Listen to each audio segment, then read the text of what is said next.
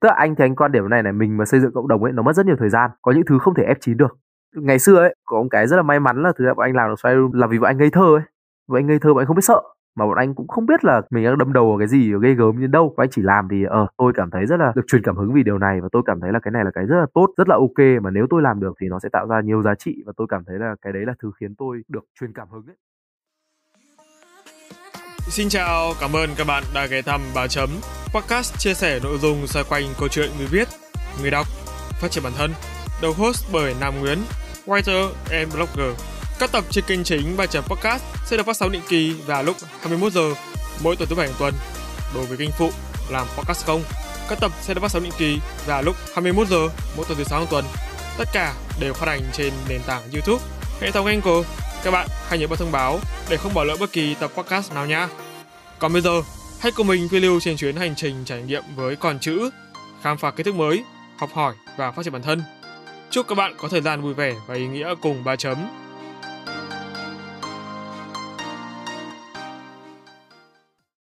Chào mừng các bạn đã quay trở lại 3 chấm podcast First Channel. Trong tập podcast này, chúng ta hãy cùng chào đón nhà sáng lập Software Room, anh Trần Việt Anh. Xin chào anh ạ. Chào Nam và xin chào tất cả các bạn lắng nghe ờ, podcast 3 chấm.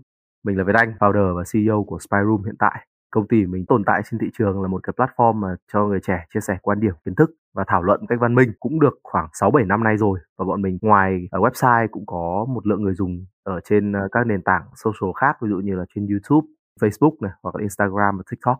Thì hôm nay cũng rất vui và hy vọng là sẽ có cái cơ hội để chia sẻ với mọi người những gì mà mình biết về câu chuyện phát triển cộng đồng này hay là câu chuyện làm kinh doanh, làm startup thì hy vọng là mọi người cũng sẽ có được cái giờ phút lắng nghe và thu nhận được một cái gì đó. Dạ vâng ạ. Em rất là bất ngờ khi mà nhận được đồng ý tham gia podcast một cách rất là chân thành từ anh. Anh có thể chia sẻ qua về cảm xúc từ khi mà nhận được lời mời, tham gia ba chấm cho đến thời điểm hiện tại có được không ạ?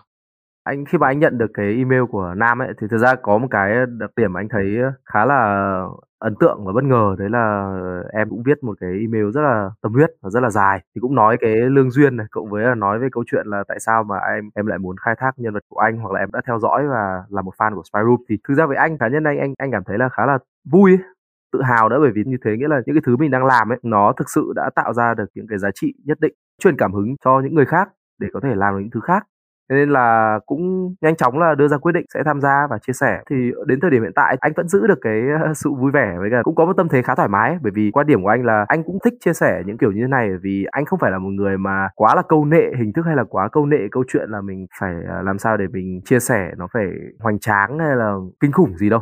Đối với anh thì anh thấy là cái format này và cuộc nói chuyện này nó khiến cho anh cảm giác khá là thoải mái và happy. Vâng. Em cảm ơn anh đấy, thì em cũng nói vui là những cái gì mà mình làm trong quá khứ nó đều giao lại những cái nhân. Cái việc mà anh làm Savannah Room nó cũng là một cái nhân để bây giờ em làm được ba chấm, tại vì em cũng như chia sẻ ở trong mail đấy là em cũng bắt đầu đầu từ việc viết, đọc được những bài viết trên Savannah Room một cách chất lượng. Nó có chiều sâu cho nên em cảm thấy là tại sao mình không thể là tạo ra được những cái bài viết chất lượng như vậy? Và em cũng có nói với anh khi mà tìm hiểu về một cái nền tảng nào đó, em luôn luôn muốn là tìm hiểu cái người làm ra nó để xem là tại sao nó lại thành công đến như vậy thì em nghĩ trong tập podcast này chúng ta sẽ cùng uh, tìm hiểu về cái sự thành công đó đằng sau người founder anh Trần Việt Anh và người trẻ rất là tài năng Dạ vâng ạ và không để các quý thính giả chờ đợi lâu hơn nữa thì mời các bạn chúng ta cùng lắng nghe những chia sẻ đến từ vị khách mời hết sức thú vị là anh Việt Anh. Ba chấm on.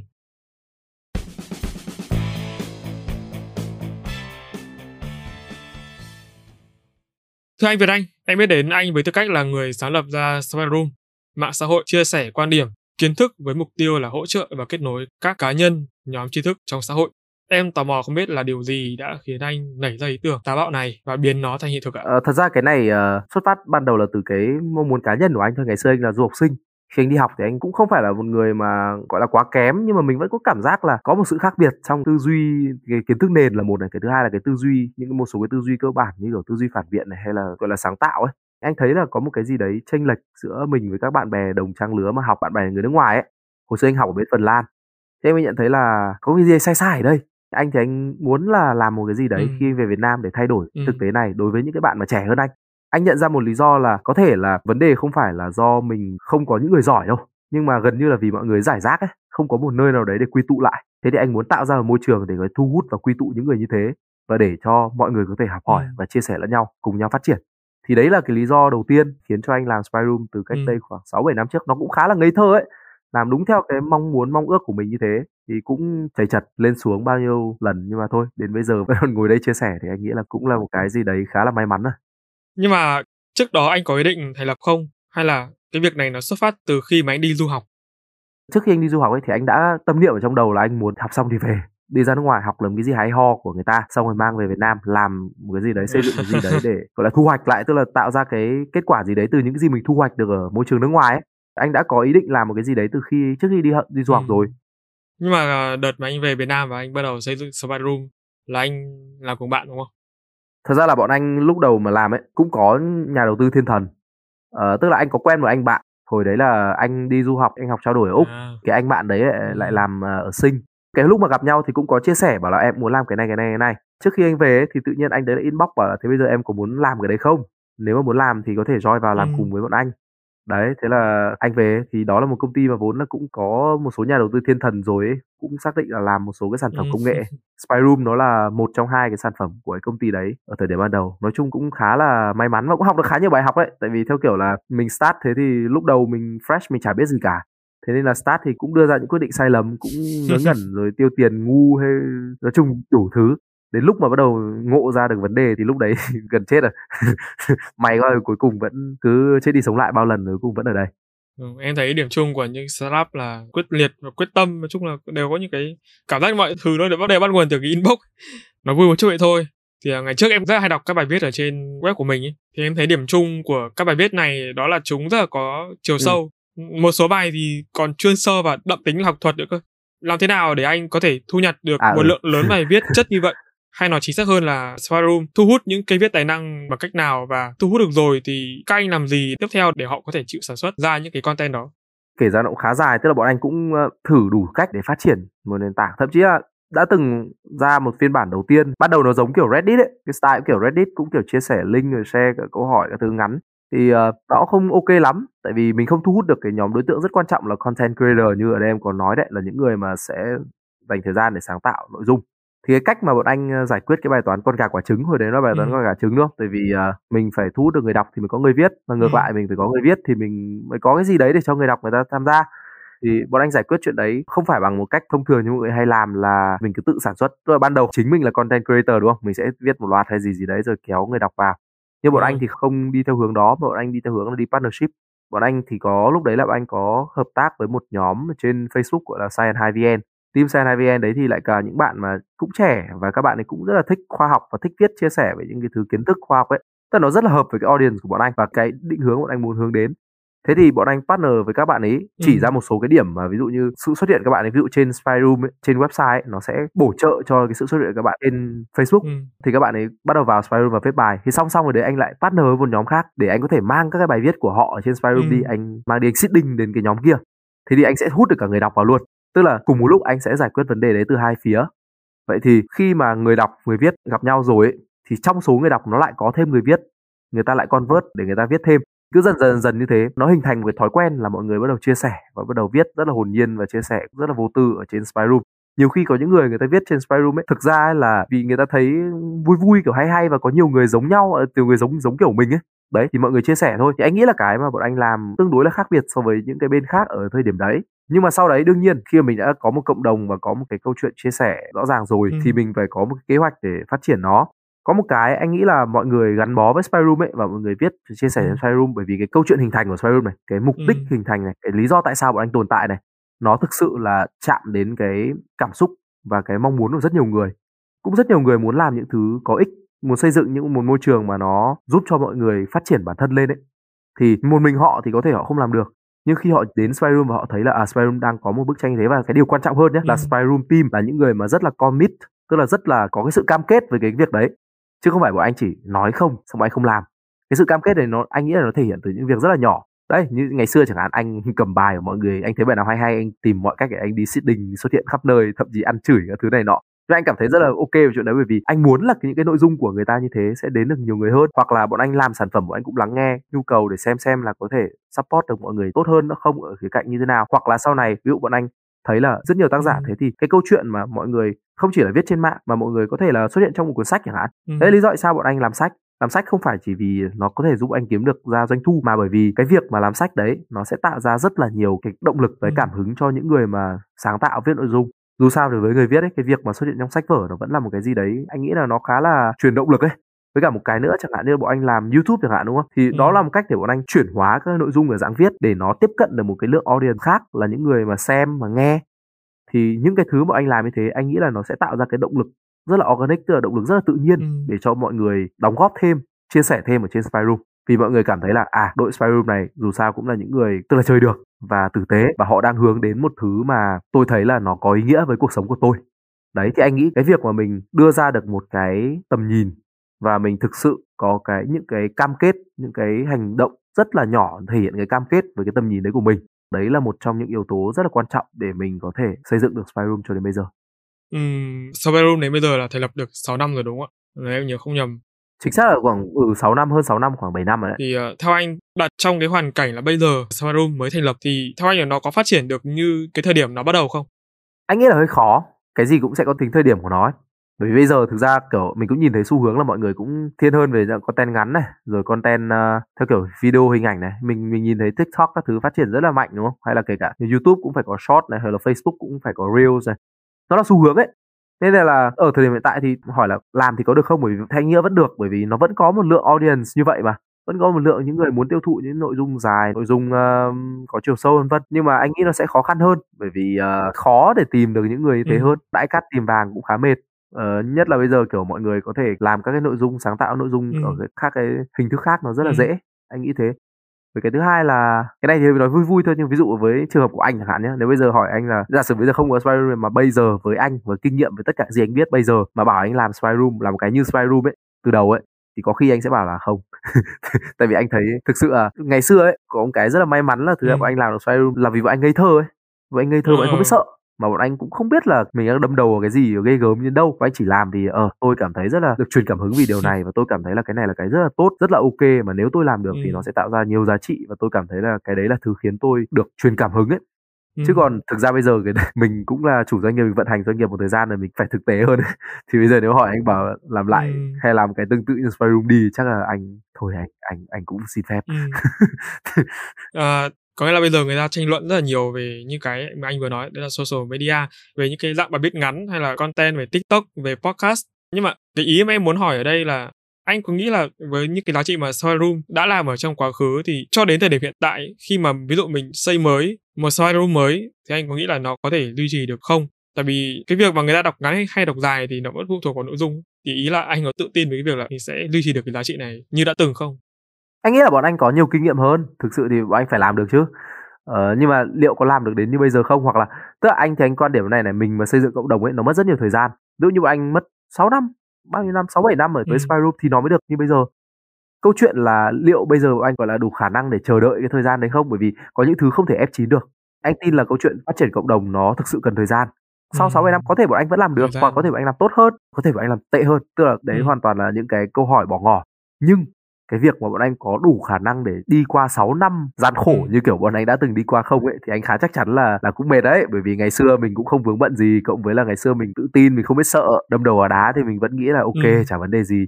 Chứ như bây giờ à, ví dụ như co-founder của anh chị Nga Levy giờ có Ừm. con rồi chẳng hạn thế, có gia đình, rồi có những cái thứ gọi là vướng bận ấy thì thực sự là Ừm. rất là khó để mình có thể đi một cái con đường như ngày xưa mình đã từng đi. Vậy thì quay trở lại với câu chuyện là những nhà sáng tạo nội dung thì Room có ràng buộc gì với họ không? Lỡ chẳng may mà họ không thích viết nữa hoặc là cái việc sản xuất dựa trên cảm hứng của họ ấy. Tự nhiên họ cảm thấy ôi tôi không thích viết, ngày hôm nay tôi cảm thấy mình không có cảm xúc. Thì lúc đó chắc chắn là Survival Room sẽ bị ảnh hưởng đúng không ạ? Cái này thì cũng chưa chắc. Tức là nếu mà mình là một cộng đồng ấy, bọn anh là một cộng đồng mà, cộng đồng thì có rất nhiều người chứ không phải là chỉ có một hai người. Tất nhiên nếu tất cả mọi người đều dừng lại thì có thể nó sẽ ảnh hưởng thật. Nhưng mà cái xác suất đấy anh nghĩ là gần như là không xảy ra. Bởi Ừm. vì ờ, vẫn có những người viết mới đến với bọn anh hàng ngày, cộng với người viết cũ thì thỉnh thoảng họ xuất hiện. Thì bọn anh thực ra không có ràng buộc gì với mọi người đâu, bởi vì những thứ bọn anh làm, cái cộng đồng bọn anh xây dựng ấy hoàn toàn mà mọi người cũng đến với Ừm. Spy Room nhé, mọi người viết với tinh thần tự nguyện và mọi người muốn đóng góp và muốn chia sẻ với cộng đồng. Mình mình trân quý và mình trân trọng cái chuyện đấy. Tức là rất nhiều người viết, họ đã trở thành những người bạn của anh, bạn luôn và có thể hỗ trợ hay, là gặp gỡ hay là có những tương tác với nhau trong đời sống thật, thậm chí là người rất là thân. Mình đến với nhau bằng cái sự chân thành và cái sự tương đồng ấy, sự chân thành.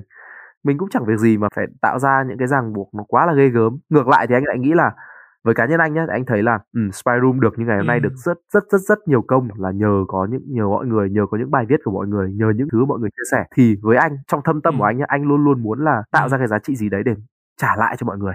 Thực sự đến bây giờ anh vẫn nghĩ thế.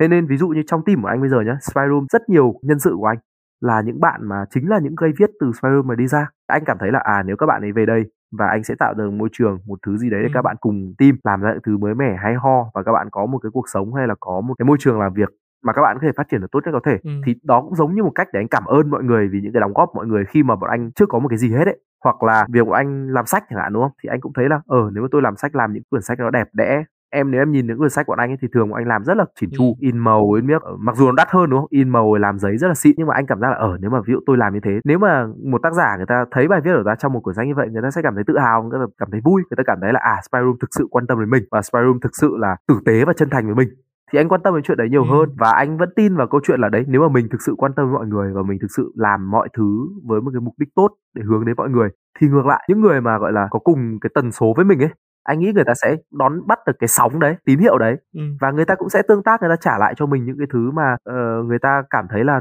phù hợp thôi. Bọn anh vẫn đang vẫn luôn luôn hoạt động theo cái nguyên tắc ừ. như thế. Ví dụ ngay cả đến bây giờ luôn anh vẫn luôn luôn cố gắng làm là à bây giờ làm nào để tăng trưởng doanh thu phát triển Sparrow mạnh hơn nữa nữa.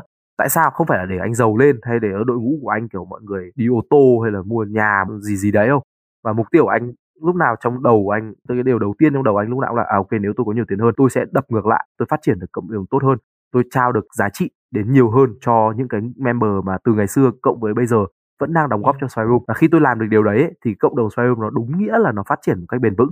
Chứ nó không phải là kiểu ở ừ, thôi cộng đồng thương cộng đồng thương yêu yêu quý thì nó sống được. Còn bây giờ cộng đồng không thương yêu yêu quý nữa thì thôi thôi đành chết vậy. Kiểu vậy. Cá nhân anh anh cảm thấy là cái đấy nó nó không không không ổn lắm không bền vững. Anh hay là đội ngũ ấy có cái tiêu chí gì để có nghĩa là mình lọc bài viết không rất là nhiều bài viết thế thì chắc chắn là mình phải đọc đúng không? Có. Còn đọc những bài viết dài như thế thì em thấy có hơi đau não ấy. Ừ thật ra thì ngày xưa ấy anh là người ngồi đọc hàng ngày luôn đấy. Ngày nào cũng dành rất nhiều thời gian để đọc spy room. Thực ra cơ chế của spy room thì nó là mọi người vẫn đăng tức là các bài đăng mọi người nó lên ở phần mới nhất ấy. Nhưng mà phần đấy thì sẽ ít người đọc hơn bởi vì cũng ít người kích thẳng vào phần mới nhất để đọc. Ừ. nhưng mà bọn anh sẽ lướt qua và anh thấy bài nào mà có vẻ đầu tư và chất lượng thì bọn anh sẽ pick nó sang trang chủ. Thì nó sẽ được xuất hiện hiển thị với nhiều người hơn có thể là bọn anh sẽ làm nó thành các dạng đây share trên Facebook này, fanpage này hoặc là chuyển nó thành video để trên YouTube, trên Spotify. Lý do anh làm thế là vì giống như ở đây là logic là tức là tác giả đã bỏ rất là nhiều công sức, đầu tư rất nhiều công sức vào bài viết này. Vậy thì tôi cũng đầu tư công sức của tôi để giúp cho thứ mà mọi người chắc là cũng tâm huyết, đúng không? Rõ ràng là rất là tâm huyết mới viết được thế. Tôi muốn đẩy những cái thứ mọi người tâm huyết này đến được nhiều người hơn để cho nó có được những cái tương tác thật và những kết nối thật mà ừ. tác giả có thể sẽ cảm thấy là thích thú. Thì bọn anh hoạt động trên cái nguyên tắc như thế ngày xưa thì anh đọc cũng nhiều bây giờ thì cũng có đội team uh, của Spyroom mọi người cũng cũng đọc và lựa chọn bài hàng ngày ừ. và tiêu chí bọn anh thì không phải là bạn phải viết hay phải viết kinh khủng gì đâu cái đấy anh nghĩ nó rất là chủ quan đấy anh để ý và đánh ừ. giá nhiều hơn câu chuyện thực ra bạn này rất là đầu tư ừ. tức không phải là viết cầu thả một vài dòng linh tinh là xong bài viết đâu mà có thể là bạn ấy tìm hiểu thông tin hay bạn ấy viết mình đọc sơ qua vài câu chữ mình biết mà người ta có thực sự chỉn chu và đầu tư chất ừ. xám vào thứ người ta viết ra hay không nếu người ta đầu tư nhiều thì mình cũng sẽ trả lại cho người ta những cái quyền lợi về mặt ờ, organic nó nhiều. Còn ngược lại nếu mà nó không được đầu tư cho lắm thì mình cũng phải lựa chọn thôi. Đấy thì đấy là cách mà bọn anh kiểm soát và bọn anh tức là không đưa ra một cái nhận định chủ ừ. quan là ok bài này ừ. hay bài này dở quá hoặc là bài này trái với ý của tôi tôi không cho nó như này như thế kia kiểu vậy. Anh nghĩ là nó nó mất đi tính khách quan của một nền tảng. Anh định là thế nào về chất lượng sáng tạo nội dung trên các nền tảng hiện nay? Theo em quan sát thì social content có vẻ như là, là đang chiếm ưu thế hơn. Và anh có công nhận với em về điều này không còn còn các cái nội dung sâu và dài thì nó vẫn được đăng tải trên các website báo chí. Vậy thì với cái, cái tư cách là nhà sáng lập cộng đồng mà người viết và mong muốn truyền tải giá trị tri thức tới cộng đồng thì anh nhận định thế nào về phần này? Nói nói về câu chuyện chất lượng sáng tạo nội dung trên các nền tảng anh nghĩ là nó hơi vĩ mô nó hơi to quá. Anh cũng không dám ờ, đưa ra cái nhận định của mình một cách ghê gớm nhưng mà anh thì anh chỉ thấy là đấy mình mình cũng nhìn thấy là dạng nội dung về mặt video thực sự đang rất là chiếm ưu thế đúng không? Hay là nội dung những cái nội dung mà tương đối ngắn nó cũng chiếm ưu thế. Ở thời điểm tại bởi vì thực ra câu chuyện uh, mọi người tiêu thụ những nội dung đấy nó dễ nó luôn luôn rất là dễ dàng, nó vừa miếng kiểu, ok, giả sử tôi có 5 phút nghỉ, tôi mở tiktok là tôi cũng phải xem được khoảng 10 cái clip. Tóm lại là là nó rất là thoải mái và nó không cần phải suy nghĩ nhiều, đúng không? Nó nó rất là phù hợp với tốc độ, cái nhịp sống nhanh của bây giờ. Nhưng mà cái điều đấy, liệu nó có giết chết các cái nội dung dài và sâu hay không thì anh nghĩ là không. Tại vì cốt lõi, như anh cũng có chia sẻ từ đầu ấy, là anh nghĩ vẫn có một nhóm đối tượng thôi. Chẳng qua là người ta sẽ bị lạc trôi ở trong cái đống content ngắn, nó rất là nhiều, nó rất là cảm giác như là khắp nơi ấy thì việc tìm ra những người đấy hoặc là những người đấy tìm ra cái dạng nội dung sâu mà người ta thực sự có thể tương tác được thì nó sẽ ừ. khó khăn hơn thôi. Vì mình sẽ phải cạnh tranh đúng không? Tức là mình là là dạng nội dung mà không được ưu tiên lắm là mình phải cạnh tranh với thứ nội dung mà được ưu tiên hơn lại còn nhiều người sáng tạo hơn nữa thì rõ ràng là nó gặp khó khăn. Nhưng ngược lại nếu mà ví dụ mình mà đã xây dựng được cái dấu ấn của mình rồi thì ngược lại fan của mình rất là trung thành. Cái gì cũng có hai mặt của nó mà. Người ta rất khó khăn để tìm ra được thì đến khi người ta tìm được rồi thì anh nghĩ người ta cũng sẽ rất là trung ừ. thành và người ta có thể đồng hành với mình một quãng thời gian rất là dài nó là câu chuyện được và mất thôi. Với quan điểm của bọn anh chẳng hạn bọn anh cũng thay đổi theo thị trường chứ. Ngày trước bọn anh chỉ tập trung vào làm mỗi trên website thôi mỗi bài viết thôi bài viết dài cùng lắm thì thêm facebook. Nhưng mà sau bọn anh thấy là ở số người viết người đọc cũng chỉ giới hạn thế thôi. Nhưng nội dung thực ra nếu chuyển tải theo hình thức nào thì nó vẫn có thể tiếp cận được đối tượng theo hình thức đấy. Tức là cái gốc ở đây là nội dung còn cái thứ gọi là viết này hay là video này nó chỉ là phương tiện thôi thế thì cái việc mà mình bó buộc nó trong một cái phương tiện thì hình như là không ok lắm nó không được tối ưu. Thế là bọn anh bắt đầu làm thành youtube. Thế là à, ok có dạng video nữa và audio nữa để để đẩy trên youtube ờ, trên spotify vân vân sau đấy thì bọn anh thấy ở à, bây giờ tiktok cũng phát triển hơn hoặc là ví dụ như ừ. facebook ừ. facebook thì nó rất rất là khác đúng không facebook thì không phải là người ta sẽ không thích đọc quá dài nhưng mà ngược lại có thể là thu ngắn lại để nó phù hợp nền tảng hơn thì nó vẫn có người tiếp cận và mình vẫn vẫn sẽ lọc được ra có những người quan tâm hơn thì người ta đi vào để đọc full ừ. còn có những người không quan tâm bằng thì ít nhất ừ. người ta cũng thu nạp được cái gì đấy anh không nghĩ là mọi người nên quá cực đoan và gắn với cái việc tôi là này tôi không thể nào như thế kia được cái sự linh hoạt linh động đấy nó là một thứ rất là quan trọng khi mà mình thực sự muốn phát triển bởi vì thị trường không bao giờ yên ấy và nếu mà mình quá là cứng quá là fix vào ừ. một cái niềm tin của mình ấy thì anh nghĩ là tự mình sẽ trói buộc mình không có khả năng để phát triển ừ. mở rộng hơn được và không tận dụng được cái lợi thế các cái nền tảng ấy mỗi cái đấy nó có lợi thế rất lớn mà ví dụ như nếu em mà hot ở trên youtube đúng không tự nhiên em reach out được ra một cái ừ. lượng audience kinh khủng facebook cũng thế mà tiktok cũng thế thế thì nếu mà mình tự ừ. mình đóng cửa với những thứ đấy thiệt mình thôi ừ. có một câu hỏi vui một chút nhưng mà anh trả lời thật nhé Tức là bây giờ có nhiều luồng quan điểm về TikTok. Trong số đó thì có một quan điểm nó hơi bị cực đoan, đấy là xem TikTok nhiều bị ngu đi. Đấy. Thì anh có thực sự nghĩ là nó bị ngu đi thật hay không? Tại vì mình bàn sau vào chi tiết một chút đấy là ok những content ở trên ừ. TikTok ừ. đúng là nó hay, nó sáng tạo và đôi khi là nó cũng bổ ích nữa. Nhưng mà với một số những cái content đoạn ngắn ấy, ví dụ cả một thông tin rất là dài, đấy mà họ tổng hợp bình thường thì phải viết ra có luận điểm, luận cứ, phân tích, dẫn chứng, ví dụ đầy đủ nhưng mà bây giờ nó lại chỉ gói gọn trong tiktok thôi thì lẽ nào là cái người mà làm ra cái video tiktok đó họ chưa tìm hiểu sâu tìm hiểu kỹ dẫn đến là cái việc kiến thức mà họ đưa trên tiktok có thể nó cô động nhưng mà nó lại không có chiều sâu? Hoặc đôi khi là nó lại được cắt cọt giảm đi cái sự chính xác ban đầu giống như cái nội dung mà họ viết kỹ viết dài? Ờ, anh nghĩ là cái quan điểm đấy uh, nó cũng hơi cực đoan thật. Tại vì thực ra này nó sẽ luôn luôn có phần tốt và phần xấu ấy. Ví dụ như có những người ấy, người ta sẽ xem những cái đấy trên tiktok. Và nếu mà giả sử nó không có tiktok ở dạng ngắn thế người ta cũng chả xem đâu khác thế thì, ok, ít nhất ở đây, dạng ngắn người ta xem được cô động thì đấy đã à, tốt hơn rồi. Và nếu ví dụ như người ta trong số đấy lại có những người muốn tìm hiểu sâu hơn thì sao? Tức là nó có thể là một kênh dẫn nhé để người ta tìm hiểu kỹ hơn. Đấy là điều mà mình nên nhìn tích cực, mình phải thấy điều đấy, bởi vì sẽ có những bạn mà thực sự người ta cũng chả quan tâm đến chuyện đấy đâu. Nếu mà không, tôi chả bao giờ đọc ấy, hoặc tôi cũng chả bao giờ xem những cái dài dài quá tôi tôi ngại lắm. Nhưng mà ngắn thế, ít nhất tôi đọc ờ, tôi đọc tôi lại hiểu hiểu một tí. Không hiểu một tí thì tôi lại, biết đâu tôi lại thấy thú vị, tôi lại bắt đầu mò mò tìm hiểu thêm thì tôi nhưng lại mà cái số người mà mà đọc mà xem tiktok mà họ muốn tìm hiểu thêm thực sự nó ít lắm anh ạ. Họ xem chỉ họ họ thư giãn thôi. Thì đúng nhưng mà nói chung là anh thì anh nghĩ nhìn từ khía cạnh lạc quan mà nói thì nó vẫn có như thế. Nhưng cái việc mà xem tiktok tiếp thu kiến thức ấy anh thì anh không bao giờ xem tiktok để tiếp thu kiến thức phải nói thật là như thế. Anh thì xem để giải trí vui vẻ các thứ nghịch thôi anh vẫn coi nó là nền tảng giải trí nhiều hơn. Ờ, thì khi mà mình ờ, xem những cái thứ cô động ấy thì mình hay bị ảo tưởng ấy. Anh luôn luôn nhận thấy điều đấy là mình sẽ bị ảo tưởng là mình biết tưởng như là mình biết một cái kiến thức gì đấy. Vì, ơ, tôi xem một cái video tiktok rồi tôi biết này mà, xem xong cảm thấy rất là thỏa mãn, như là kiểu mình đã học được một cái gì đấy rất là mới, mình đã hiểu thêm. Nhưng mà nó cứ trôi tuần tuột ấy, giống như kiểu em đang nắm cái phần ngọn và em nắm cái phần hình thức của nó, em không hiểu sâu về nó ấy. thực chất là nó sẽ gây ra ảo tưởng là em rất hiểu biết, em biết rất nhiều thứ này nọ, nhưng mà cái gốc của tư duy thì lại không có thế thì cái thứ mình cần phải nói ở đây là mọi người cần phải nhận thức được về điều đó. À ok, tôi lên tiktok tìm hiểu cái này kia, nhưng mà tôi cũng không nên quá tự tin vào chuyện đấy mà tôi nên nhận thức được là cái này có thể nó chỉ là kiến thức lướt qua thôi. Và nếu mà mình thực sự muốn phát triển muốn quan tâm thì mình phải đào sâu hơn. Nó sẽ thay đổi hành vi của con người, công nhận. Nhưng mà cái việc ngu hay là khôn ấy, thực ra là nó đến từ cái gốc của người ta, là cái cái năng lực, khả năng xử lý thông tin. Vâng đối với cộng đồng Smart Room thì ờ, không biết là anh xây dựng cộng đồng này như thế nào và ví dụ việc mà mình ờ, tạo ra những cái quyền lợi cho tác giả đi thì nó sẽ được diễn ra như thế nào? Ờ tức là bọn anh cũng ưu tiên những động lực kiểu như thế hơn. Bọn anh vẫn luôn rất là open với tác giả là bọn anh vẫn luôn muốn là làm sao để các bạn có thể monetize được kiếm tiền từ những cái nội dung đấy. Ừ. nhưng mà nó sẽ đến từ những cái thứ mà nó là phụ ấy tức là làm sao để cho người ta sẽ thấy là cái động lực cái thứ mà gắn kết ở đây là organic nhiều hơn là những cái gọi là paid trong quá trình tìm hiểu ấy, thì em được biết là Room đã có những cái thời điểm tan rã đỉnh điểm là vào cuối năm 2017 Tuy nhiên thì sau đó team lại kết hợp trở lại và phát triển mạnh mẽ hơn. Thì điều gì khiến anh và các cộng sự quyết định comeback? Comeback mạnh là nó khác. Ờ, cái hồi đấy bọn anh cân nhắc phết đấy. Lúc mà bọn anh uh, dừng để tách nhau giải làm ấy thì lúc đấy uh, bọn anh bắt đầu phát triển được cộng đồng rồi nhưng mà anh lại không có mô hình kinh doanh ấy.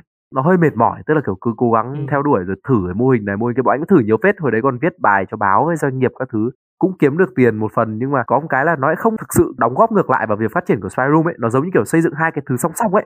Các anh mới quyết định là thôi tách nhau ra đi làm để gọi là thứ nhất là giảm áp lực kinh tế và thứ hai là thôi để mình cũng tách đầu óc khỏi spy room. Bởi vì đôi khi anh nhận thấy là mình sẽ tìm ra lời giải ừ. cho một bài toán khi mà mình không đắm chìm vào nó nữa ấy.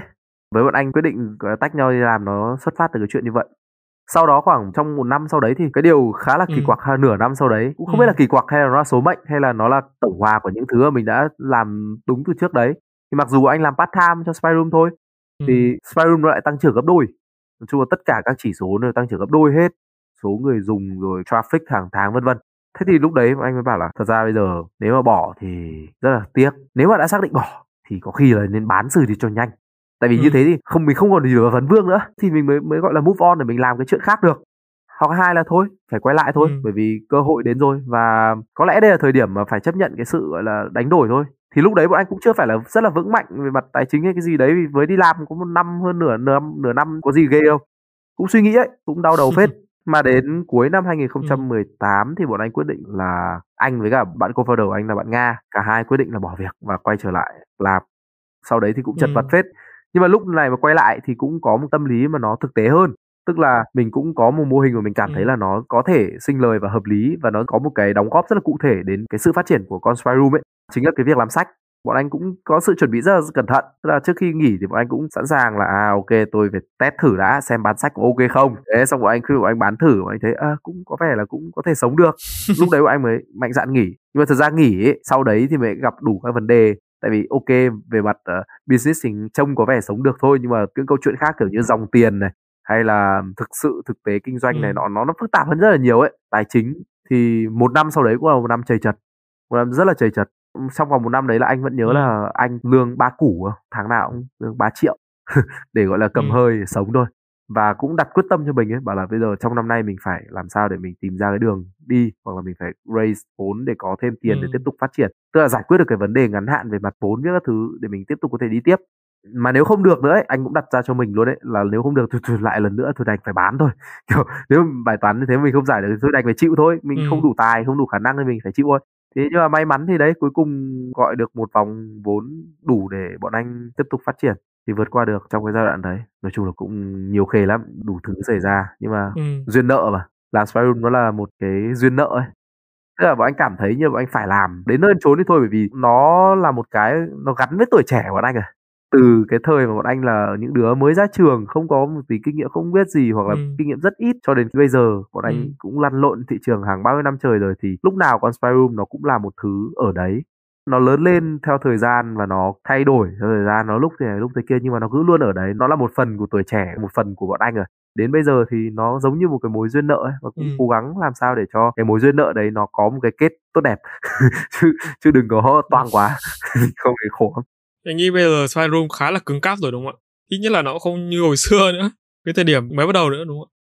Ừ nó sẽ cứng cáp ở khía cạnh là bọn anh cũng có những cái con đường cũng tương đối là rõ ràng trong trường tệ nhất ấy, bọn anh biết là bọn anh phải làm gì? Phải thu gọn hay là phải phát triển ở đâu? Hay là phải thay đổi tái cơ cấu các thứ như nào? Bọn anh hiểu bọn anh sẽ làm gì để nó tiếp tục sống và phát triển được. Đúng rồi chứ nó không bán nguy cơ là bị bán lần nữa. Ừ ừ kiểu vậy. Nhưng mà ngược lại thì những cái tham vọng hay những cái mong muốn của bọn anh ấy những cái thứ như bây giờ là ừ. hoàn toàn chưa thể thỏa mãn được và nó còn là những cái thứ rất sơ khai thì bọn anh cũng đang phải rất cố gắng để tự giải cái bài toán đấy và để làm sao cho con Spyroom nó phát triển. Không những là phát triển một cách bền vững mà nó phải phát triển mạnh thì đấy cuộc đời làm startup mà lúc nào nó cũng sẽ không dừng lại được bởi vì nếu mà dừng lại thì chết thôi theo anh thì trong một môi trường startup giống như anh vừa nói thì cái điều gì từ nội bộ và từ ngoại cảnh nó giúp cho đội ngũ tức là những cái người ở trong core team ấy, đi với nhau được đường dài và cả dự án phát triển một cách bền vững đi chứ chưa được nói là mạnh Ừm, anh nghĩ là thứ nhất là về mặt con người đấy, là phải có sự phù hợp, tức là rất phù hợp với nhau. Ví dụ như bọn Đúng anh rồi, là những người mà người. cũng giống giống giống nhau, hơi dở hơi tư kiểu, cũng nhìn về một hướng ấy, cũng muốn làm những thứ mà hữu ích. Bọn anh chia sẻ nhau cái chuyện đấy. Ờ, anh nghĩ là đấy là một trong những yếu tố rất là quan trọng. Những người như kiểu bọn anh cũng hơi mơ mộng một tí, nó cũng không phải là quá nhiều. Cái thứ hai cũng quan trọng không kém là cái việc mà đấy mình phải có một cái bức tranh đủ lớn mà mọi người đều cảm thấy là nó thú vị và hấp dẫn và có ý nghĩa với cuộc sống của mọi người ấy. Thế ví dụ như với bọn anh là câu chuyện à Ừm. tôi làm được cái này thì nó rất là tốt cho xã hội, tốt cho thế hệ trẻ các thứ thì bọn anh rất là chia sẻ với nhau cái chuyện đấy. Cái thứ ba anh nghĩ là là cái việc mà mình thực sự để có thể làm việc với nhau như một team ấy Ừm. thì anh nghĩ cái sự chân Ừm. thành và tử tế với nhau là điều rất quan trọng. Bọn anh gần như là bọn anh cũng ít khi bị mâu thuẫn vì những câu chuyện kiểu quyền lợi Ừm. hay này nọ lắm. Rất là ít khi đấy mà thông thường mọi người cũng sẽ tìm ra điểm chung và và rất là thấu hiểu đóng góp của mình như này thì mình xứng đáng được như thế này ấy. Cũng không không bị vướng mắc nhiều cái chuyện đấy. Một phần lý do nữa là vì bọn anh kiểu cũng cố gắng là làm rõ cái việc đấy ngay từ sớm ấy. Và sau đấy mọi người cứ theo thế mà làm thôi. Còn một yếu tố nữa ngoại cảnh ấy thì anh nghĩ là bọn anh làm được cái này một phần rất lớn là bởi vì trong team bọn anh những cái người chủ chốt nhất ấy đều có được gia đình tương đối là gọi là ủng hộ cho phép mình được ờ, làm những cái thứ ngớ ngẩn. Ví dụ về bố, bố, mẹ thời điểm đấy thì rõ ràng là ngớ ngẩn đúng không? Ví dụ mẹ anh lúc đầu mẹ anh sẽ bảo là mẹ anh muốn anh đấy đi học du học về thì cũng giống bạn bè anh Ừm. đấy thì đi làm công ty lớn làm doanh nghiệp lớn lương lậu các thứ thì ok sống cuộc sống nó cũng gọi là tử tế một tí cũng có đường đi nước bước và phát triển được chứ mẹ anh có muốn anh kiểu đi làm lương Ừm. 3 triệu đâu. Nhưng mà mẹ anh chấp nhận chuyện đấy. Bố mẹ anh chấp nhận chuyện đấy và vẫn nuôi cơm kiểu vậy. Kiểu thôi được rồi mày nếu mày fail thì về đây tao vẫn ờ, cho mày ăn cơm và mày vẫn có chỗ ngủ. Thế thì những cái thứ đấy anh nghĩ là rất là quan trọng nhá. Mình kiểu nhiều khi mình ờ, quên mất cái sự cái cái điều đấy. Nên là ví dụ mình nhìn ra xung quanh mình lại thấy là, ơ tại sao người này lại không làm được cái này hoặc người kia lại không làm được cái kia? Mình cứ tưởng mình hay. Cá nhân anh anh chả giờ thấy anh hay anh thấy là anh may ấy tức là gia đình như thế hỗ trợ như vậy ít nhất là tạo điều kiện để không gây áp lực cho mình ấy đừng đừng nghĩ là câu chuyện kiểu gia đình phải cho mình tiền để mình khởi nghiệp hay là phải bơm tiền để cho mình phát triển rồi thích làm gì thì mới là giúp nhá anh nghĩ đôi khi cái việc mà bố mẹ không gây áp lực không đặt kỳ vọng quá lớn cho mình về câu chuyện là mình phải này phải này kia nó đã là một thứ may mắn rồi thì anh thấy là cái đấy là một thứ mà cũng ảnh hưởng rất nhiều đấy đến cái việc mà Ừm. bọn anh có thể đi được đến bây giờ Ừm, vậy thì anh nghĩ là cái yếu tố may mắn mà anh đề cập đến ở trên nó được hình thành như thế nào? Từ cái việc mà anh tìm được những người cộng sự phù hợp, cái đấy là một cái rất là quan trọng cho đến việc mà anh được ờ, gia đình ủng hộ. Ừ, anh nghĩ là cái này nó ảnh hưởng đến từ chính mình ấy. Tại vì những người cộng sự ấy đến với anh vì vì thực ra người ta thấy anh rất là nhiệt, rất là máu. Trông có vẻ như là có một cái niềm tin và một cái khả năng để thực thi cái niềm tin đấy. Có thể đấy là một đặc điểm mà anh may mắn có được hoặc là vì anh tự thôi miên bản thân anh tự tự tin vào cái đấy quá. Thế nên là nó toát ra bên ngoài, nó thu hút được những người khác. Kể cả với bố mẹ anh cũng thế thôi, bố mẹ anh cũng thấy anh rất là đam mê và thực sự bố mẹ anh thấy em nghiêm túc ấy. Tức là không phải là ví dụ nếu mà anh nghĩ kiểu bố mẹ nào cũng vậy ấy, thực ra bố mẹ lo là bởi vì thấy con mình kiểu lất phất ấy và không thực sự kiểu tập trung bảo là ui con thích cái này lắm nhưng mà trông có vẻ không thích lắm thì bố mẹ lúc nào làm sao mà yên tâm về chuyện đấy được Ừm. nhưng mà với anh thì có thể là vì Ừm. anh trông rất là kiểu nhiệt và rất là Ừm. máu và rất là chấp nhận vượt qua khó khăn là chấp nhận là mình có như này như kia và cứ kiên trì theo đuổi với mục tiêu như thế tự nhiên nó lại có một sức hút gì đấy với những người mà cùng tần số. Anh nghĩ vậy. Mình không thể ngồi im để chờ vận may nó đến được mà mình hãy cố gắng làm tất cả trong khả năng của mình đi.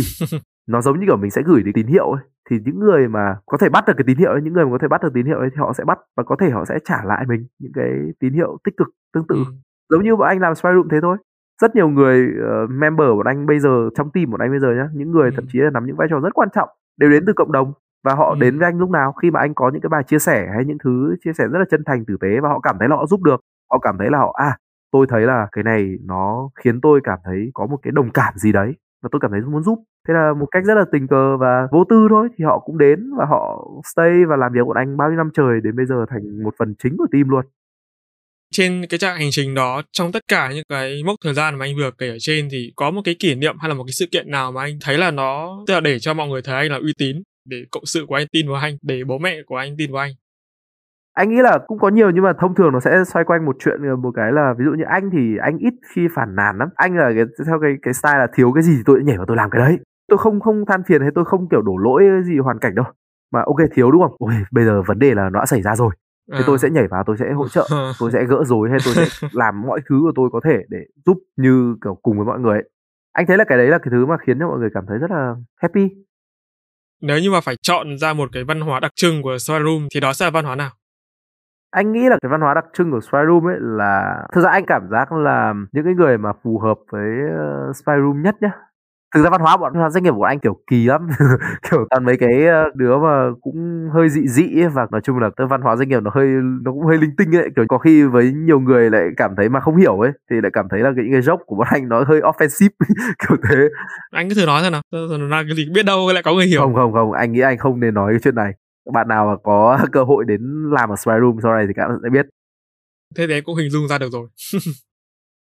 Vâng ạ đến đây thì xin phép anh Việt Anh cũng như là các quý thính giả là nghe một phút quảng cáo về kênh podcast thứ hai, mới ra mắt trên ba chấm, tên là làm podcast không. Alo alo, bạn ơi, biết gì chưa? Ba chấm đã có một kênh phụ mang tên làm podcast không rồi đó. Làm podcast không là nơi ba chấm chia sẻ những kinh nghiệm, kỹ năng được đúc kết từ quá trình trải nghiệm của kênh, kể từ khi thành lập cho đến thời điểm hiện tại. Dựa trên giá trị thật từ trải nghiệm thật, ba chấm mong muốn mỗi quý thính giả khi lắng nghe kênh sẽ có thêm kiến thức, động lực để xây dựng và phát triển kênh podcast cho riêng mình. Còn chần chừ gì nữa, tìm ngay tên kênh và nhấn nút cho thông báo để không bỏ lỡ bất kỳ tập podcast nào nha. See ya! Như anh nói ở trên thì thời điểm khi Swara đã từng là tan rã rồi và cái yếu tố tài chính nó cũng là một cái phần mà anh đề cập đến nó khá là quan trọng trong cái việc mà duy trì từ cái việc mà anh suy nghĩ là trước khi mà mình quay lại thì mình có nên nghỉ việc hay không bằng cách là bọn anh bán sách trước đúng không? Và thấy nó ổn ổn mới bắt đầu nghỉ. Cái số tiền 3 triệu lương một tháng của anh nó cũng khiến cho em hơi bị bất ngờ. Theo anh là cái yếu tố tài chính nó ảnh hưởng thế nào đến người trẻ của chúng ta? Nói cách khác là tư duy về tiền cần được hiểu như thế nào? Ừ, câu hỏi này thực ra khá khó đấy. Anh nghĩ là thực ra anh cũng không phải là một người quá giỏi về cái đấy. Anh anh phải chia sẻ thật. Anh không phải là một người quá là thông minh hay kinh khủng gì về ừ, tiền bạc các thứ đâu. Mà anh cũng không phải là người giàu. Anh làm gì có nhiều tiền để mà để mà nói về chuyện đấy. Nhưng mà Ờ, nhưng mà, kiểu, chia sẻ vui thôi. Anh thì anh nghĩ là cái, ừ, việc mà mình tư duy về tiền ấy, mình nên có, nên rất là quan trọng. Nhưng mình đừng đặt câu chuyện tiền là cái bắt buộc phải có khi mà mình còn trẻ Và đừng coi nó là thước đo. Ví dụ như bạn phải kiếm được nhiều tiền thì bạn mới như thế này, tôi không kiếm được nhiều tiền thì tôi phải cố gắng kiếm được thật nhiều tiền để tôi phải chạy, tôi càng ngày càng tốt lên. Anh đã từng thấy rất nhiều người như vậy rồi và họ cũng không được happy cho lắm. là mình cứ theo đuổi những cái, ờ, con số suốt ấy. Anh quan tâm nhiều hơn đến câu chuyện là giá trị những cái thứ mình có thể tạo ra được. Mình phải kiên nhẫn ấy. Tức là sẽ có những lúc cái sự giàu có nó đến và nó đến rất nhanh. Có thể 10 năm em là một người kiểu bình thường nhưng mà đôi khi chỉ một cái điều gì đó xảy ra ừ. thôi trong vòng một tháng em có thể kiểu ngay lập tức có một cuộc sống rất là khác rất thay đổi. Và nhiều khi cái tiền hay tài chính nó đến ấy cũng là những thứ mà nó không phải là hoàn toàn là ừ. là vì mình tài năng hay gì đâu mà nó là may mắn nữa anh nghĩ là khi mà mình hiểu về cái bản chất của tiền và bản chất của câu chuyện ừ. thành công hay giàu có đấy thì anh nghĩ là mình sẽ có một cái góc nhìn về cuộc sống mà nó nó chill hơn tập trung vào những thứ giá trị nhiều hơn anh nghĩ là thế đây không phải lời khuyên nhá không phải anh lời khuyên mọi người yeah. là em có một chút cái phản biện đấy là anh nói là tức là khi mà còn trẻ ừ. đúng không thì chúng ta không nên tập trung vào việc phải kiếm quá là nhiều ừ. tiền nhưng mà cái trẻ mà anh nói ở đây là độ tuổi như thế nào độ tuổi mà độ tuổi mà kiểu đầu sự nghiệp ấy anh nghĩ là không quá quan trọng tại vì em thấy là, ok, nếu như mà với anh em mình đi thì có thể là chấp nhận được cái việc đấy, nhưng mà với những cái bạn mà họ không có sự hậu thuẫn của gia đình mà họ gần như là một mình thì cái việc mà họ bắt buộc họ phải nghĩ đến một cái số tiền nhất định đủ để trang trải được cho cuộc sống của họ, nó là điều hiển nhiên. Vấn đề ở đây anh không nói là số tiền không trang trải được cuộc sống nhá. Cuộc sống của mình thì mình phải có trách nhiệm. Mình phải sống, làm sao để mình trang trải được, mình sống được tốt với nó. Chứ không thể vô trách nhiệm được nhưng ngược lại ấy, câu chuyện ở đây nói là đừng quá quan tâm là câu chuyện đấy ví dụ như mình bắt buộc phải thành triệu phú này mình bắt buộc phải kiếm được tỷ phú thành đô abc và mình bắt buộc phải này trước năm bao nhiêu tuổi hay cái gì gì đấy. Anh nghĩ thực ra cái chuyện đấy nó vô hình đặt lên một cái áp lực ừ, nó hơi nặng nề cho mình ấy. Còn anh không nói ở đây là mình không được không kiểu gọi là vô trách nhiệm bản thân đến mức mà gọi là không kiếm đủ tiền để sống nhá. Tại vì thực ra cái đấy thì nó hơi hơi quá rồi. Vậy thì nó có liên quan gì đến cái việc quản lý tài chính cá nhân không anh? Em thì cũng chưa hiểu lắm về cái phần này đâu anh có thể giải thích thêm cho em và mọi người được biết không? Quản lý tài chính cá nhân gốc rễ của nó là xây dựng thói quen về mặt tài chính tốt đấy. Chứ thực ra nghe thì nó vĩ mô nó kinh khủng thế. Đây là quan điểm của anh thôi nhá. Anh không phải là chuyên gia về quản lý tài chính cá nhân again. Nhưng mà anh cho rằng là cái việc mà mình xây dựng được các thói quen tốt và mình để ý đến câu chuyện là tài chính mình chi tiêu nào. Ví dụ một thói quen tốt là chi tiêu thì mình phải ghi vào nốt lại là mình chi cái gì để mình sau một tháng hay gì đấy mình ừ. nhìn lại thì mình biết là mình đang chi tiêu ra sao ấy chỉ những cái thứ rất là nhỏ đấy sẽ giúp mình quản lý tài chính tốt hơn nhưng mà không phải là lúc nào mình cũng phải làm những chuyện đấy ví dụ như cá nhân anh bây giờ anh cũng chả làm chuyện đấy rồi anh cũng nói thế thì cho nó hay ho chứ cá nhân anh không làm Ờ, nhưng mà mỗi người thì sẽ có một cách thức và một cái cách nhìn về tài chính nó khác nhau ấy. Có thể là trong trường của anh thì anh cũng khá là thoải mái thế bởi vì anh cảm thấy nó chưa cần thiết. Nhưng mà anh hoàn toàn nhận thức được điều đấy. Anh nhận thức là như thế là là mình đang kiểu linh tinh ấy. Thì cái đấy là thứ rất là quan trọng đúng không? Thì mình mình chỉ cần hiểu cái điều đấy thôi. Mình để ý một chút. Nếu thực sự mình muốn quản lý tài chính cá nhân thì mình hãy bắt đầu từ những cái thói quen rất nhỏ, ghi chép này, rồi uh, thói quen ví dụ như là mình nhận lương về thì mình chia lương cái ra thành bao nhiêu phần, bao nhiêu phần thì mình sẽ làm việc gì tập cái thói quen tách bạch nguồn tiền như thế nào bao nhiêu và cố gắng tiêu ở trong cái phạm vi của khuôn khổ đấy thôi ấy thì anh nghĩ là những cái thói quen này dần dần nó sẽ giúp cho mình có khả năng quản lý tự chủ về tài chính nó tốt hơn có một cái điều mà em cảm nhận được rõ ràng khi mà xã hội ngày càng phát triển các bạn trẻ thì có nhiều cơ hội tiếp xúc với kiến thức văn hóa mới lạ hơn. Hay nói chính xác hơn thì khi mà trưởng thành thì em nhận ra là chúng ta ngày càng có cái xu hướng là thực dụng hơn trong tình yêu. Đối với em thì thực dụng nó không phải là điều gì đó nó quá xấu để chúng ta phải trốn tránh nó. Nhiều người thường có xu hướng nghĩ đến thực dụng khi nói về tình yêu. Đấy, thì nó cũng gắn liền một chút về cái yếu tố về tài chính. Bảo, ôi, là sao mà yêu người này, yêu người nọ phải tính toán nhiều thế? Rồi thì chưa yêu mà đã nghĩ đến chuyện cưới xin rồi thì sau này tính toán chia chia cộng cộng, sinh hoạt phí các kiểu, loại cả lên theo về anh quan điểm của anh về chủ đề này như thế nào? Về mối quan hệ giữa tài chính và tình yêu? Cá nhân anh nhá anh nghĩ là tình yêu tức khi mình thực sự yêu một ai đấy thì mình cũng chẳng nghĩ đến những chuyện này nữa. Cá nhân anh anh anh cảm thấy là như vậy tức là khi mình thực sự cảm thấy yêu và đồng điệu với một ai đấy thì thực ra mình chẳng nghĩ đến chuyện tài chính đâu mình phải cộng chia nhân chia cộng trừ hay gì đấy. Tất nhiên nó không đến mức gọi là ngớ ngẩn theo kiểu là mình tiêu một cách quá chán vung kiểu ghê gớm mà thực ra nếu người ta yêu mình và mình yêu người ta một cách thật lòng ấy, thì thực ra hai hai người sẽ quan tâm đến nhau ấy hai người sẽ hiểu là ô thôi điều này quá quá kiểu không nên ấy. Hay là gì đấy chứ không phải là vì mình rất là thích mình biết là người kia phải rất là khó khăn. Đó phải ừ. cố để đạt được cái thứ mình thích đấy mà mình cứ ép người ta phải đạt được ấy. Để chứng tỏ rằng đấy là tình yêu thì anh ừ. nghĩ những cái tình yêu kiểu như vậy thực sự là không thấu hiểu nhau lắm thì cũng không hẳn là một mối quan hệ mà anh nghĩ là nó là nó khỏe mạnh nó healthy cho lắm. Anh nghĩ là cái câu chuyện uh, thực dụng trong tình yêu ấy thực ra tình yêu thực dụng cũng là tốt thôi. Mình cũng nên nhưng mà thực dụng không nên gọi là ý là thực dụng với nhau ấy nếu mà đã yêu thực sự thì anh vẫn cảm giác là, ví dụ trong trường của anh với bạn gái anh chẳng hạn, đúng không? Thì bọn anh cũng chả giờ nghĩ đến chuyện đấy. Những cái thời điểm mà ví dụ anh rất là khó khăn 3 triệu tháng, bọn anh vẫn vui vẻ với nhau. Cảm giác có gì ăn uống các thứ thì cùng xe hoặc là, kiểu, góp chung với nhau để cùng ăn uống các thứ này nọ. Hay lúc lúc mà anh bắt đầu ok mà có tiền hơn một tí thì thực ra anh cũng chả quan tâm chuyện là ăn uống hay là chơi bời gì đấy thì gần như anh cũng tiêu, anh chi trả hết nhưng mà có một cái đấy là trước khi mà mà, mà anh đạt mà mình đạt được đến cái việc đấy thấu hiểu nhau cảm thông cho nhau thì nó diễn ra như nào? Anh nghĩ là tình yêu ấy khởi đầu của tình yêu là cái sự kiểu chân thành và cởi mở với nhau ấy. Mình không có gì phải giấu giếm cả. Nếu mà thực sự người ta cảm thấy là ồ như thế không được đâu. Thế thì mình dừng lại sớm còn hơn đúng không? Anh anh quan điểm là như thế. Còn nếu mà ví dụ người ta cảm thấy ô chả vấn đề gì cả anh ạ. Cái chuyện này khó khăn hay gì đấy anh cả anh và em đều có thể vượt qua được bằng cách này cách kia. Thì mình trân trọng và mình hoàn toàn là sẽ có một mối quan hệ mà anh nghĩ là nó nó rất là thoải mái ấy. chứ nó không phải là câu chuyện tôi lúc nào phải gồng lên tỏ ra thế này tỏ ra thế kia thì anh thấy là cái sự chân thành đấy ngay từ đầu thì tốt nhất mình nên chân thành và mình nên tử tế rõ ràng và mình cũng không phải là vì mình rất là thích bạn này hay là vì, vì tình yêu mình cảm thấy là bạn này phải này kia mà mình phải làm những thứ mà không còn là mình nữa ấy. tại vì nếu mà mình làm những thứ không còn là mình ấy thì khi mà mình là chính mình ấy có chắc là người ta sẽ yêu mình hay không nhưng mà em muốn hỏi anh thật đấy là trước năm anh 30 tuổi tầm 24 25 hoặc 23 22 anh anh anh nghĩ về tình yêu như nào? Anh có nghĩ yêu là yêu hay là yêu là phải về sau bla bla bla bla bla bla là cái gì? Là là là tương lai xa. À kiểu cưới xin các thứ hả? Đúng rồi cưới xin. Có một cái vấn đề nhá cưới rồi ok nhưng mà về sống với nhau như thế nào với cái mức lương như vậy? Anh có tính là với mức lương của hai người gộp vào như vậy thì nó có đủ để sống hạnh phúc không đây là một cái chế chế vui trên mạng nhưng mà ngẫm lại thì thấy nó cũng không vui một tí nào cả. Mình có thể đặt cái cảm xúc sang một bên và bây giờ là việc của lý trí. Cá nhân nhá, anh vẫn muốn là anh phải tương đối là vững và tương đối là chắc về cuộc sống này, về tài chính tất cả thứ rồi thì anh mới cảm thấy là sẵn sàng để lập gia đình. Tính của anh là như thế. Sở thích cá nhân thôi. Mong muốn cá nhân là mọi người hay bảo anh là, thôi, mày cứ như thế thì đến bao giờ? Tại vì nhiều khi là mình phải cưới vợ chẳng hạn, thế mình lập gia đình rồi thì mình mới giúp cho mình kiếm tiền các thứ dễ hơn, tập trung hơn nhưng mà anh thì anh vẫn cảm giác là không tôi thích thế tôi thích là tôi phải cảm thấy là mọi thứ nó phải ổn ổn một tí rồi tôi mới cưới vợ có con các thứ này nọ thì lúc đấy tôi sẽ cảm thấy thoải mái và tôi sẽ take care và chăm sóc được cho gia đình của tôi tốt đấy, hơn nó có đoạn đấy đấy. vâng. với anh nó là như vậy. Nên là đến bây giờ thì anh vẫn vẫn suy nghĩ thế và ngày xưa thì anh cũng vẫn suy nghĩ như vậy chả gì khác. Vậy thì đối với anh là tính trách nhiệm trong tình yêu nó được hiểu theo nghĩa như nào? Tình yêu ở đây không có nghĩa là tình yêu nam nữ lứa đôi nữa nhé trong tình yêu ấy trách nhiệm ở đây là đối với anh nhá cái điều đầu tiên mình có trách nhiệm với cái giao kết của mình ấy có một cái sự commitment ấy chứ chứ không phải là ví dụ mình yêu mình cứ kiểu linh tinh hay là không nghiêm túc ấy. Anh thấy là cái đấy nó cũng không ok lắm. Không phải ở đây nói là mình yêu thì mình sẽ chắc chắn là mình phải lập gia đình hay gì đấy với người này người nọ kia đâu.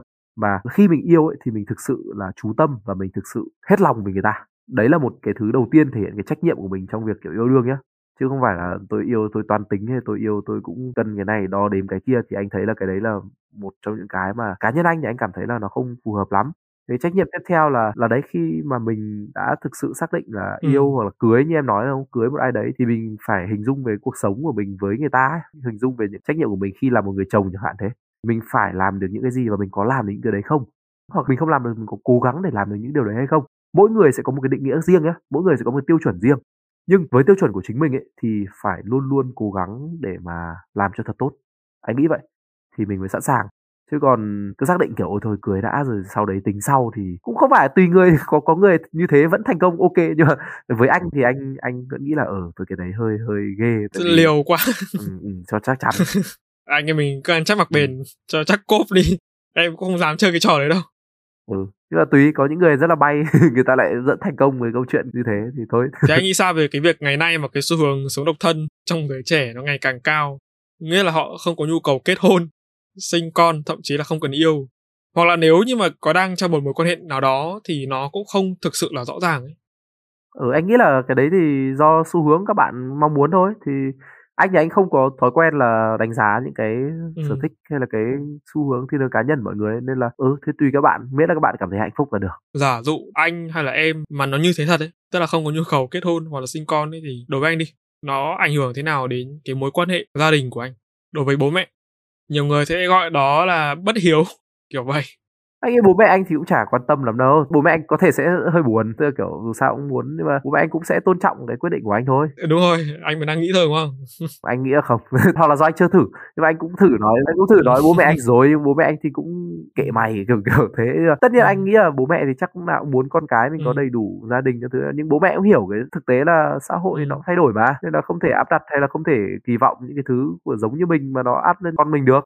Em thấy anh là có người bố mẹ rất là tuyệt vời Vậy thì anh có nghĩ là cái tương lai Việt Nam sẽ trở thành nước bị già hóa dân số giống Nhật Bản hay là Hàn Quốc không? cái này thì cũng không nói trước được và anh cũng không không nghiên cứu nhiều nên anh không dám phát biểu. Nhưng mà anh nghĩ là dân số Việt Nam bây giờ đang ở trạng thái ờ, vàng mà. Tức là cái táp dân số mà bây giờ đang rất nhiều người trong độ tuổi lao động. Thế thì chắc chắn là sau đấy nó sẽ già thôi. Sau đấy chắc chắn là già. Tại vì tỷ lệ sinh của mình chắc chắn cũng sẽ giảm đi mà. Xã hội càng phát triển, con người càng có tài chính các thứ tốt hơn thì càng quan tâm nhiều hơn đến tính cá nhân của mình ấy. Cái hạnh phúc cá nhân hay các thứ của mình thì nó là một cái xu hướng không không thể tránh thôi nhưng mà liệu nó có đến mức như kiểu Nhật Bản Hàn Quốc hay là nó đến mức như thế nào thì anh cũng không không dám nhận định. Bởi vì là cũng có một số cái thống kê mà em quên mất nguồn ở đâu rồi mà chắc là mọi người đều biết về cái việc này vì Việt Nam mình có một cái đặc thù đấy là đẻ rất là nhiều mà hiện tại thì đang ở trong cái giai đoạn dân số vàng ấy. Ừ. mà về sau thì nó sẽ kiểu giống đồ thị hình sin ấy nó sẽ tụt xuống thì cái số lượng mà đẻ ra nhiều nhiều như vậy mà lại không muốn kết hôn hoặc là không muốn yêu thì nó xem chừng khá là nguy hiểm. Chia sẻ một chút với anh, em cũng là một cái người yêu việc hơn là yêu người và em cảm thấy nó ổn nhiều hơn khi mà bản thân mình phải tương tác trên mức tình bạn với một người nào đó.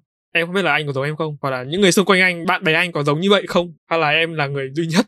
Không, anh thì cũng là một người, kiểu, làm việc khá nhiều và anh cũng khá thích làm việc các thứ này nọ. Nhưng mà anh nghĩ là cũng cân bằng với cuộc sống thôi, cá nhân. Nói gì nói, cái gì quá thì cũng không tốt yêu quá thì cũng không tốt đúng không? Suốt ngày chỉ có yêu đương thì cũng cũng không tốt nhưng mà suốt ngày chỉ có cắm đầu công việc thì cũng không tốt. Anh thì anh cảm thấy hai cái đấy nó bổ trợ cho nhau ấy. Tức là đôi khi mình làm công việc ở thứ này nọ thì mình không thể làm mãi được mình sẽ cần đầu óc của mình để thư giãn để mình quan tâm những thứ đời thường hơn hoặc những thứ vui vẻ hơn những thứ mà không cần phải suy nghĩ và tranh đấu nhiều lắm ấy. Thì ừ. nhiều khi tình yêu nó là thứ ấy, cung cấp cho mình cái điều đấy. Cái quan trọng ở đây là làm nào để tìm được một tình yêu kiểu như vậy đúng không làm nào để đỡ phải sẽ sẽ căng thẳng nếu mà giả sử như em đi làm em đã phải tranh đấu rồi xong rồi về nhà cũng phải tranh đấu trong tình yêu nữa. Thì anh nghĩ là cũng hơi căng đấy kiểu marathon đầu óc. Nhưng mà nếu mà em có thể tìm được cách để hai cái thứ nó hài hòa và nó bổ trợ được cho nhau ấy thì anh nghĩ là chả có lý do gì mà mình không làm sao cho cả hai thứ nó ổn cả. Nhiều khi em nghĩ đùa là không biết là mình có tìm được một cái người nào mà nhìn nhau không cần nói gì cảm xúc nó vẫn như vậy không? Sẽ tìm được thôi anh nghĩ là sẽ tìm được thôi chứ không đến mức gọi là ấy đâu. Chủ yếu là mình cũng uh, đừng thúc ép bản thân là phải tìm đúng được. rồi, đúng rồi, đúng rồi. anh thấy uh, trong tình yêu mình cái việc mình cứ thúc ép hay là cứ mong muốn là nó sẽ sẽ kia nhiều khi nó lại khiến cho nó khó hơn. Chứ còn kiểu mình cứ để một cách rất là tự nhiên rất là ngây ngô tự nhiên mình lại lại có. Vậy không biết là trong tương lai định hướng và phát triển của Spyroom sẽ là gì ạ? Liệu sẽ có một cái bước đột phá nào mới không Thực ra bọn anh thì xác định là Spyroom là bọn anh muốn xây dựng một hệ sinh thái sản phẩm phục vụ cho cái việc phát triển của người trẻ ở Việt Nam. bọn anh đã đã làm ở platform này ừ. bọn anh đã làm uh, sách này bọn anh làm các cái kênh social youtube các thứ thì bọn anh sẽ làm những cái thứ đấy tốt hơn có thể là bọn anh sẽ sản xuất nhiều những cái kênh truyền thông hơn ví dụ các cái sai vệ tinh này hay là các cái kênh youtube mới này bọn anh sẽ có những sản ừ. phẩm mới ví dụ như là một sản phẩm liên quan đến vấn đề giáo dục chẳng hạn một cái ừ. sản phẩm e-learning thì cái đấy cũng đang trong pipeline bọn anh đang làm rồi ừ.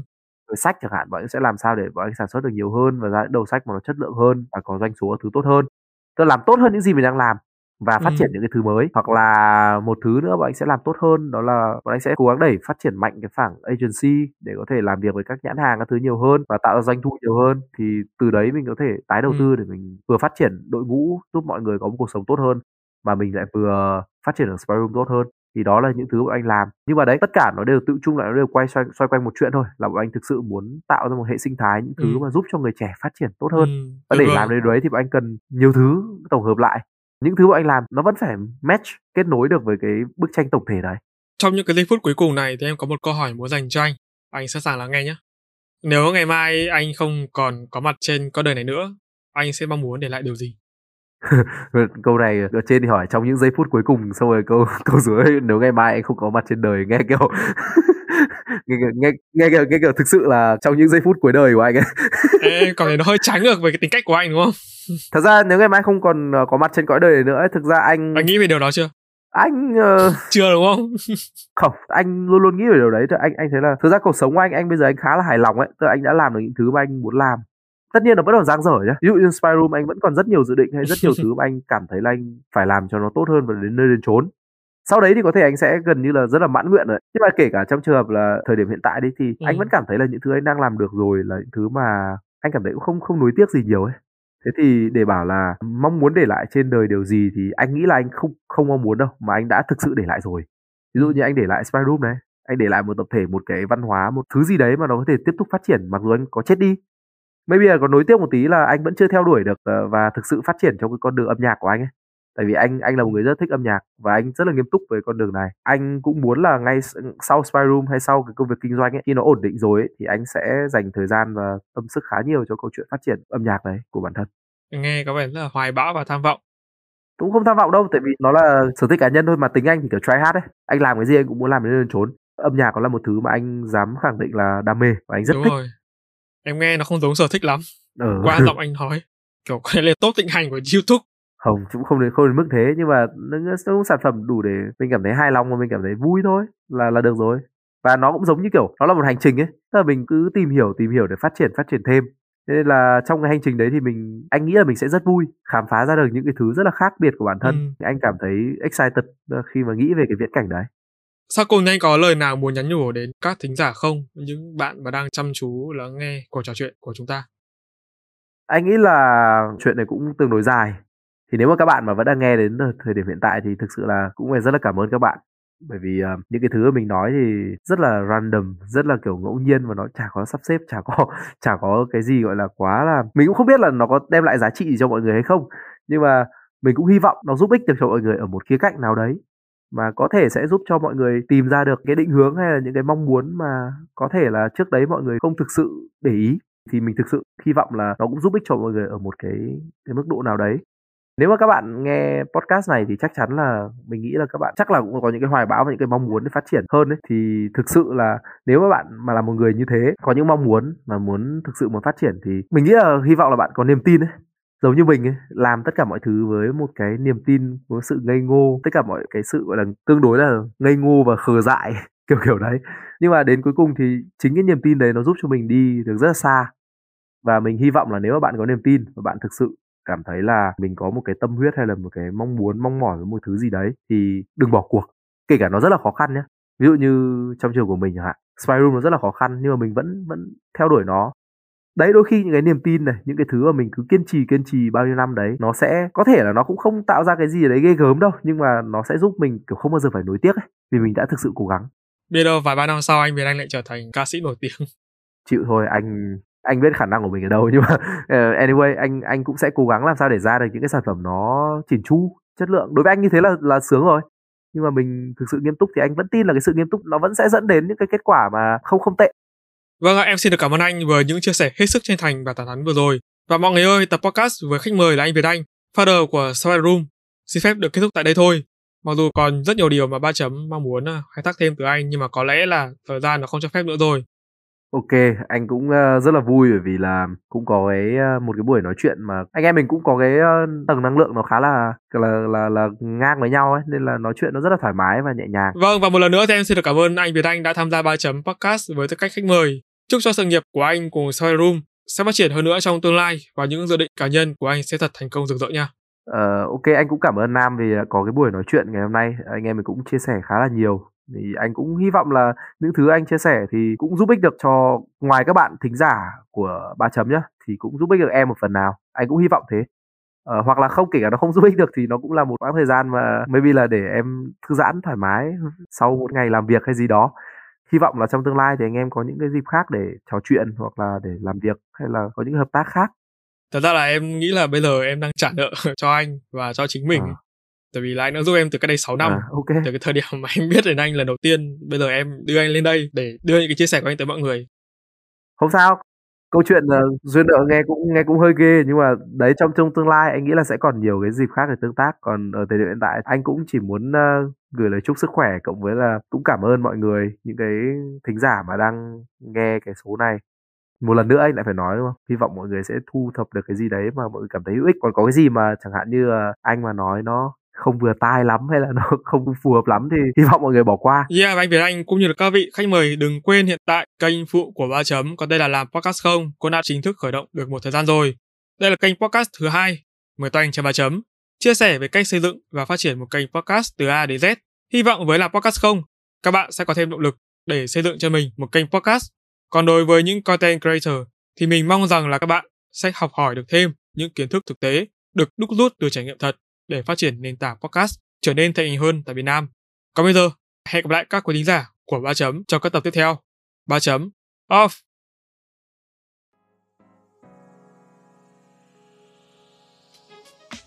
Từ từ anh ở nhà anh khi có tiếng chó sủa hay sao ấy.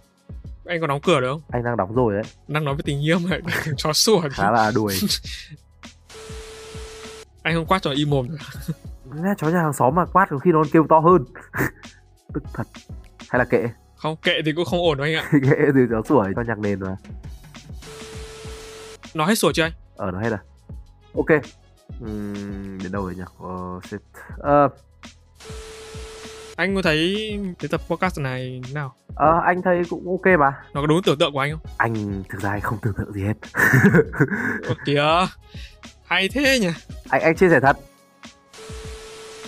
Ok vậy thì cảm ơn anh. Cũng muộn rồi chắc là anh cũng anh nhưng mà cho anh chờ em để em đào cái file xuống nữa ok ừ anh anh cũng cảm ơn. Nói chung là cũng mời anh ờ, để chia sẻ này.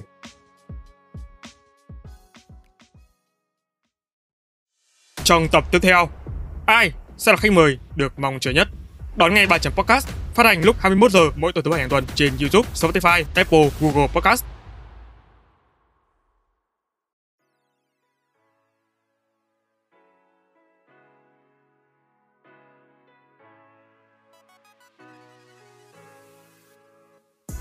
Bị người khác bỏ rơi mình. Em rất là sợ người khác bỏ rơi mình, nên là em sẽ không muốn làm người khác cảm thấy thất vọng về bản thân mình. Kiểu, em em rất là, kiểu, bị nhạy cảm ấy khi người khác bỏ rơi mình. Nên là nếu mà giả sử trong một cái trường hợp mà em bị đẩy vào những cái mối quan hệ mà có thể em bị bỏ rơi nhá, thì em sẽ đi là người rời đi trước. Vì em rất sợ cảm giác bị người khác bỏ lại. Kiểu, nói chung là nhìn thì không ai nghĩ em là một người sẽ cô đơn đâu. Mọi người sẽ thấy em có rất nhiều bạn, mọi người sẽ cảm thấy em rất nhiều quan hệ cái kiểu. Nhưng mà chính xác ra là em không chia sẻ được quá nhiều điều với người khác.